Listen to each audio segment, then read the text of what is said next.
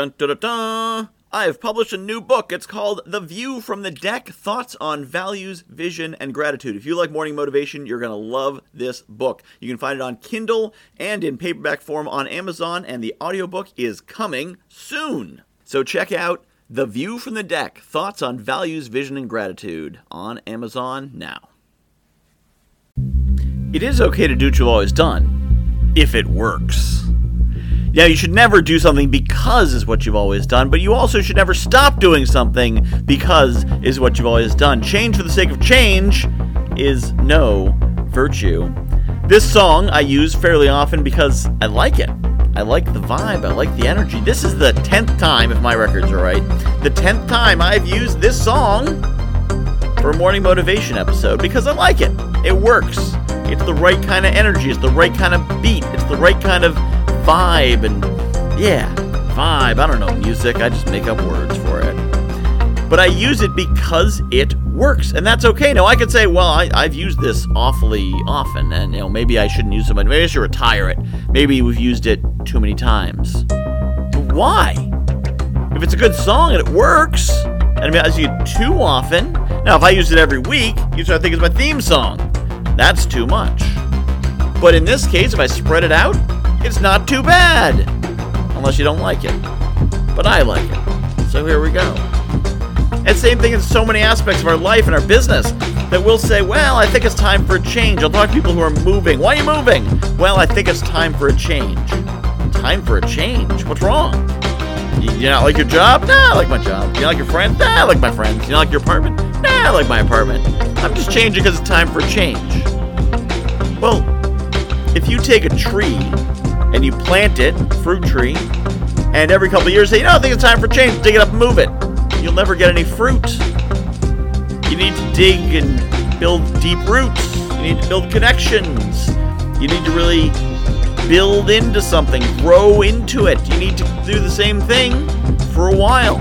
If you're changing for the sake of change, this might be why you're not getting what you need. And in fact, sometimes people run away from themselves by changing regularly.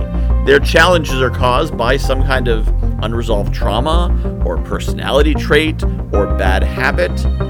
But instead of facing that, they get new friends, quit their job, close their business, move, cut their hair, grow their hair, dye their hair, get a tattoo.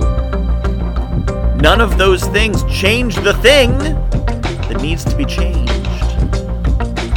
Change for the sake of change does nothing for you. It is okay to do the same thing again and again if it's working, and it's okay to not change something that is not causing the bad outcomes.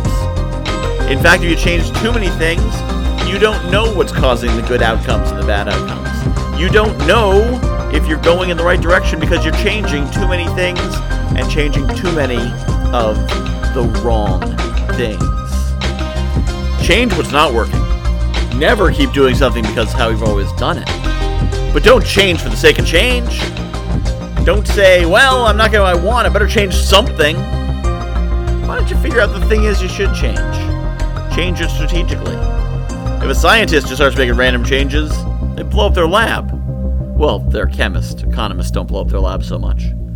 But change the thing that needs to be changed, but don't change for the sake of change. I have published a new book called The View from the Deck Thoughts on Values, Vision, and Gratitude. If you like morning motivation, you're going to love this book. It's a lot of the same concepts. The basic principle of the book is that I was coaching clients and they were telling me about their dream life, and I was recognizing elements of their dream life in my everyday life. And it made me realize there's things in my life that people are dreaming of. And there's things in my life that the me of a few years ago would absolutely have given his right arm for, and chances are you've got the same.